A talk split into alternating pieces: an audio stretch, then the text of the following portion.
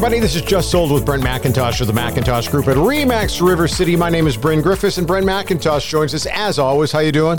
I'm well. How are you today? Fine, thank you. Here we go, another week, another podcast, and somebody special joining us. Yeah, we're going to have a, a few podcasts in a row of unique occupations. And I was just looking for people who have jobs that not very many other people have. And today we're joined by a friend of both you and me, mm-hmm. uh, none other than somebody people will recognize his voice if hold they've it, ever hold been it. to Don't, don't say Oilers his game. name. Why don't we just have him do something he would normally do, Brent? So let's say I score a goal and he would flip on his switch, and what would he say? Oilers goal! His first of the season. Only of the season. Uh, there you go. career, career. Yes. First, yeah, exactly. Well, thank you for joining us, ladies and gentlemen. It is Al Stafford. Al, how are you?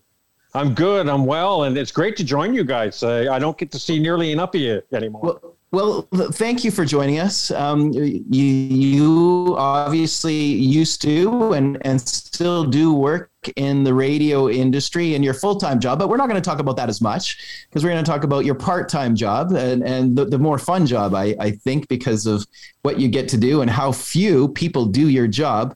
But uh, tell us a little bit about yourself and, and your past. Well, okay. Um, uh, born in Toronto and uh, moved to Alberta in 1985 and um, moved up to Edmonton in uh, 86 after living for a year in Calgary. Uh, I got wise, so that was good. And uh, been working in media since uh, the 80s. And in 1996, I got the opportunity to audition to be the second voice uh, for the Edmonton Oilers. Um, back in those days, we had two announcers. Mark Lewis would do goals and assists. He was the famous one. And then I do corporate announcements and stuff like that. And then uh, when Mark finally retired uh, a few years ago, they uh, finally gave me a, a, shot at the big chair. So uh, I've been doing public address announcing for the Oilers in Rogers Place for four seasons now. Oh, and, and an awesome job you do. Well, you and I worked together at 630 Ched, and you worked with Bryn, I think. You know, it's yeah. weird. I don't think did we ever technically work together. I know that we've always been associated with oh. radio for the longest time, but we've known each other going back to CKO, which was an old radio network, yeah. news network, and that's back in the early '80s, I think, isn't it, Al? Yeah, I uh, that was my first job at radio. It was back in 1983 in Toronto as an overnight operator at CKO, and then uh, came out west to CKO. They transferred me twice, once to Calgary, once to Edmonton. I don't think you and I worked for that company at the same time. No. I think the only time we were ever actually employed by the same people was back in the days when you were working for the Oilers. That's true. And oh. I did fill in for you at the same place, but you were never there when I was there because I was there because you weren't. Right. Oh, at, at one of the former sports radio stations here in the city. Is I, that right? I, actually, it was a music station at that particular time. But you know what? That's the business, Al. Yeah, yeah absolutely. Yeah. And uh, it's, it's very transient. I'm lucky to be back in it full time now at my age. Um, and certainly love being behind a microphone. I think that was the the thing I was probably born to do. Some people might tell you different, but uh, uh, I love it. Uh, I, I, love that role. I don't mind getting up early in the morning to go to the radio station, and uh, I'll tell you the the Oilers hours are a lot better than the radio station hours are, and it's a lot more entertaining too because my job in the mornings I'm by myself, but in the evenings I'm in front of eighteen thousand people. And how does one get that job? How does one become a voice? Well, uh, I'll tell you what the process was for me. In uh, 1996, a fellow that both of you know, Dave Jameson, um, he was working as program director at Ched, and he told me that they were auditioning for the secondary voice for the Oilers, and he thought I should go apply. So I did. There were 12 of us, and uh, I was lucky enough to pass the audition back in those days and became, like I said, the secondary announcer. So my job was uh, to read all of the corporate announcements, the 50 50 draw, and those kinds of things that go on in the building over the course of a game, and be there just in case Mark couldn't do a game. Uh, by Mark's last season in 2016, he missed 15 games that year. Uh, because he was spending more time down in Arizona. And so I began to transition into that role on a more of a full time basis.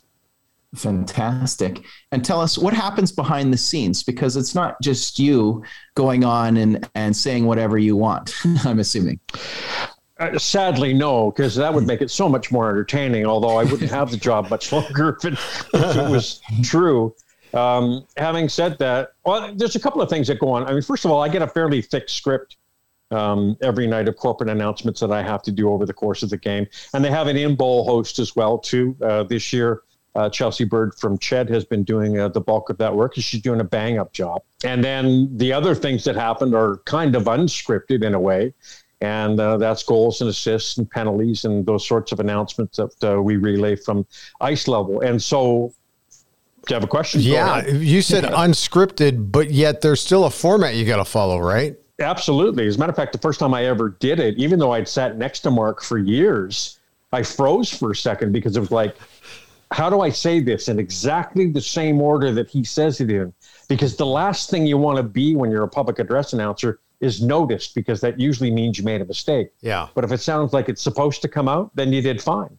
And so, yeah, it's not scripted how to do a goal announcement, but you have to do it the same way and be consistent all the time. And that's something that you kind of learn over time too. Penalty announcements are kind of like that as well. Even something as simple as the last minute of play, it's a kind of thing that uh, not only the fans but the players and the coaches have come to expect. Just getting back to my description, uh, just really quickly, while I can glean a fair amount of the information from ice level on my own. I'm not allowed to make an announcement until I've been given the official scoring play or penalty from the NHL off ice officials. And there are a bunch of those that work in the building too. So they relay the information from uh, the penalty box up to me. And then I make sure I've got what I need. And then I make my announcement. In the case of a goal, then we also have uh, the organist who will play an organ stab after the name of the goal scorer and that kind of thing. You mean like? yeah, exactly right. So is there a so, real live organist in the building? Yeah, still? there is. As a matter of fact, his name is Jazz Nip. Uh, he's been doing the job for three or four years now. He's a terrific player. And yeah, he's got to be ready, uh, you know, as soon as I say Connor McDavid to give that little organ stab kind of thing. And so we go through that whole process, and there's stuff that happens on the scoreboard and around the arena as well with lights and everything else. And those are things I don't have time to pay attention to. But it's it's if you stop and take a look at everything involved in just a goal announcement, it's quite an extensive process. You have a director yes. that's telling you when to talk. Yeah, game day director right now is Lindsay Gullett. He's been doing this uh, job since 2018. Uh, Lindsay's from Winnipeg and uh, worked for the, the Manitoba Moose uh, there for a while too. And yeah, it's it's his job to come up with the script, and then it's his job to coordinate me and the organist and the DJ who will also play music and uh, the brass and drum crew that is uh, off high up, and they play some stuff over the course of the game plus what's going on in the video room downstairs and uh, camera people and stuff like that. He's responsible for all of that. His job is um, much too complicated for me to explain. Well, you mentioned um, about making a mistake. Have you ever made a mistake while you've been doing an announcement? Yes. Yeah, and you remember it? you um, share it? I, I actually try to put those behind me as quickly as I can because I find if I don't, if I, I then I end up focusing on the mistake yeah. and I'll make another one. Um, I don't think I have ever made a mistake so egregious where everybody in the building would go, "What?" But uh, but having said, there's a slip of the tongue occasionally. Just to speak perfectly all night long is really difficult to do. So you try to limit them as much as possible. You take a deep breath and really get your thoughts organized first before you actually open up the microphone. How about hard names, Russian names to say on the microphone from a visiting team coming in? Oh my goodness, that's um, that's become a real challenge over the years because there are so many players now that come from outside of North America, Russians and uh, and Czechs and Swedes, and Finns and stuff like that. I mean, uh, Jesse Puljujarvi, the first time I saw that name, wow, um, there's a, there's an awful lot of vowels in there, not or an awful lot of consonants in there, not too many vowels. So, but you have to you have to get all of them right because the players expect it, the fans expect it, and and of course I put it upon myself too back in the old days, we used to just go visit the, the visiting broadcasters and would ask them how they were pronouncing given names and stuff like that. Um, nowadays, uh, the NHL puts out a pronunciation guide, which helps us out. And there's actually um, an audio link that I can use uh, off the NHL media website as well, too, if I need to double check a pronunciation at the last minute. No way. Um, yeah, yeah, exactly. Yeah, they, they do give us a lot of resources, actually, which really helps out, makes the job a lot easier. So currently, what's the toughest one for you? Hmm, the toughest name. I struggled with the uh, Kaprizov in, in Minnesota for a little bit too, um, because his name looks kind of odd. Um, I'm sure I'm sure I'm skipping over Oh, yeah. the obvious one. Um, uh, Borowiecki from uh, Nashville, the defenseman, uh, big rugged rear guard or whatever. His name is not said anywhere close to how it's actually spelled. So that might be the toughest one. What about and so Shill- do you make Kylington in Calgary notes? starts with a K. Yes, that's true. And Chytil in uh, New York starts with a CH. So yeah, there's a bunch of them out there. They're all a little weird. You're right. And and do you make yourself notes? Do you, do you have it spelled phonetically? Um, sometimes I do, particularly if I have to do something like the starting lineup, where I where I'm rolling through a series of things all at the same time, and I don't have time to double check it. Normally, with a goal or a penalty, I've got time to kind of rehearse it in my head before I have to say it because there are fewer names at that point. What's the best part of your job, Al? Oh, watching hockey and getting paid for it. Are you kidding me? I mean, it, it, it, I was never going to make it in the NHL as a player. And Brent, you've skated with me, so you know. Um, but to get to the NHL at this level and then be able to um, watch the best athletes in the world playing one of the hardest games to play, I think, um, and to do it at such an elite level like that, night in and night out. I'm coming up on a, a thousand games for the Oilers, actually. I've actually gone over a thousand in the NHL because I worked in the bubble and I did 99 games uh, for 13 other home teams as well. I guess that would kind of be a record unofficially, wouldn't it? I've been the PA announcer for 14 different teams in the National Hockey League. Yeah, I was actually I had that in my notes to talk about the bubble. What was that experience like for you working in the bubble? cold, cold, cold, cold. Uh, Rochester, I love Rogers Place. It's a terrific arena. But when I get to the building about two hours before a puck drop, it's 13 and a half degrees in my booth. When they don't let people into the building, it never gets any warmer than that.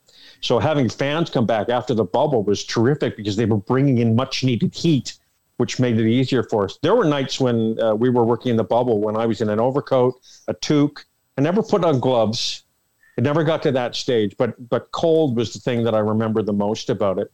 And the other thing that was most difficult was actually trying to manufacture that enthusiasm to give the players the same game day experience they would get in a full building when the building was Right. completely empty. Because you know the players aren't really paying attention to what you're doing, but you still have to do your job the same way. And that must have been weird. It must Yeah, it was difficult. They actually moved me to, uh, and I did the the job in the visiting coaches box for the bulk of it as well too, because they wanted to keep us separated upstairs.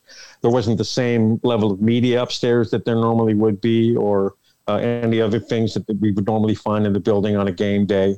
Uh, so that made it a challenge as well. But just the hollowness of it and the lack of energy, you have no idea how much energy and enthusiasm fans generate on a game to game basis. And when we finally got them back, hallelujah. A friend of mine, Jamie Campbell, who obviously works at Sportsnet, came to intern at CBC Edmonton. So he had grew he'd grown up as an Edmonton Oilers fan, had watched all the games at the old Coliseum, and the first thing he said to me was, "I have to meet this guy."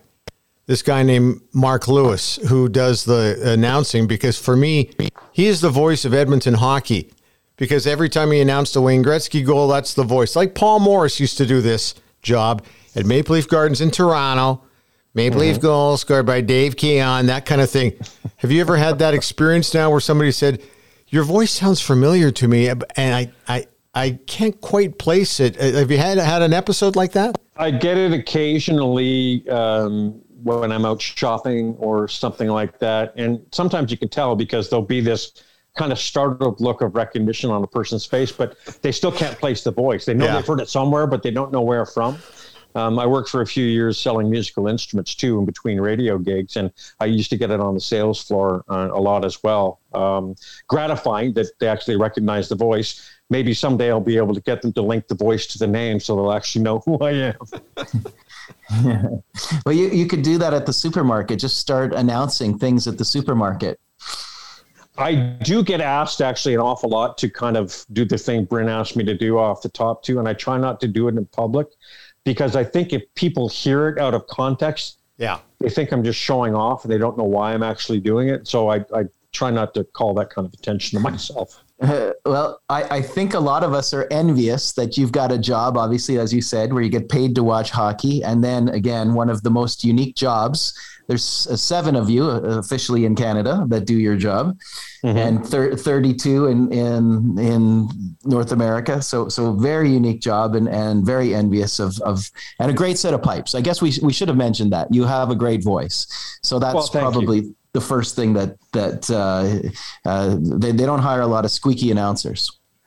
Um, typically, no. And I mean, there are a lot of guys in the NHL who have some just terrific pipes. I mean, much deeper, more resonant than mine. Certainly, I'm lucky I've been able to do the job this long. And um, I'll tell everybody who's watching or listening right now, I plan to keep it for as long as I possibly can.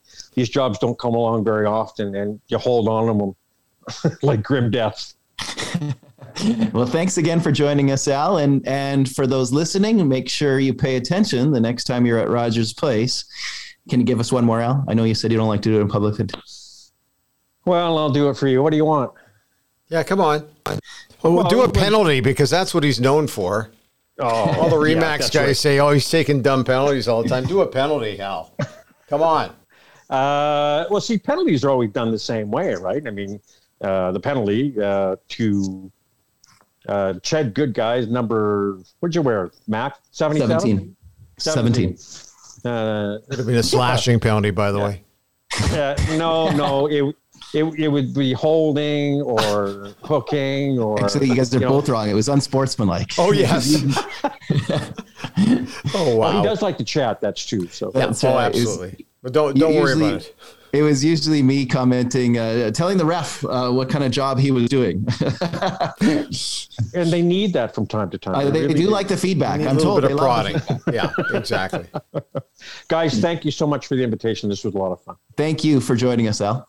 Okay, Brent, I guess we better tell everybody how they can get a hold of you and all the stuff that's going on in the marketplace right now. Where do you want to start with that? Well, let's just talk real quick. Uh, you know, we're just over a month into 2022, and people are always wanting to know what's going to happen with prices. And for the most part, if you own a single family house, it's probably worth a tiny bit more than it might have been last year. So we're up. Our median sales price for single family homes in 2022 is now sitting at 420,000 here in Edmonton. Uh, Last year at the same time, it was 395 days on market has dropped from a median of 47 days down to 39 days. So houses are worth a tiny bit more. They sell a tiny bit quicker. Uh, the median sales price for condominiums, and we've talked about condominiums for the last year or two, Bryn, and uh, you know they just keep going farther and farther down. So we've fallen a little bit again. We're down to 192,000 from a year ago. We were at 194,250 dollars. So so down a smidge, and I think that that number will continue to fall until we see one of two things. Either the median sales price for single family homes will go through the, the roof and or interest rates will go up where it'll make it too expensive to afford a house and then condominiums will catch fire again. Uh, median days on market for condominiums. Last year it was 60 days. At this time now it's 61 so not a gigantic increase but again the condo market is is a lot different than the, the single family market. If somebody is interested in selling either a condominium or a house obviously we'd love to help. They can reach our team directly at 780-464-0075 or find us on the web, macintoshgroup.ca. And even if somebody just wants some advice, maybe they're you know they're they're thinking about it, maybe they're not aggressively looking, can they still give you a shout? Of course, we're never too busy to take those calls, and we'd be glad to help. Just even free, free consultation, just to talk, whether it be in person or as you say on the phone, just to talk about the market. Because sometimes maybe it's not best for somebody to buy uh, a property that they're looking for, or maybe maybe this isn't the perfect time to sell that house, and we'll give them honest advice. Okay, great. Hey, thanks for your time today. That was a lot of fun. It was. Uh, never really got a true call out of your penalty spiel that you took on the ice or anything no, like that. Oh no, I guess he didn't want to embarrass me for all the times that I was in the penalty box. oh, great. We'll talk to you next week, okay? See you soon. All right. So, once again, check us out, the McIntosh Group at Remax River City. Thanks for tuning in. I'm Bryn Griffiths. He's Brent McIntosh, and we'll see you next time.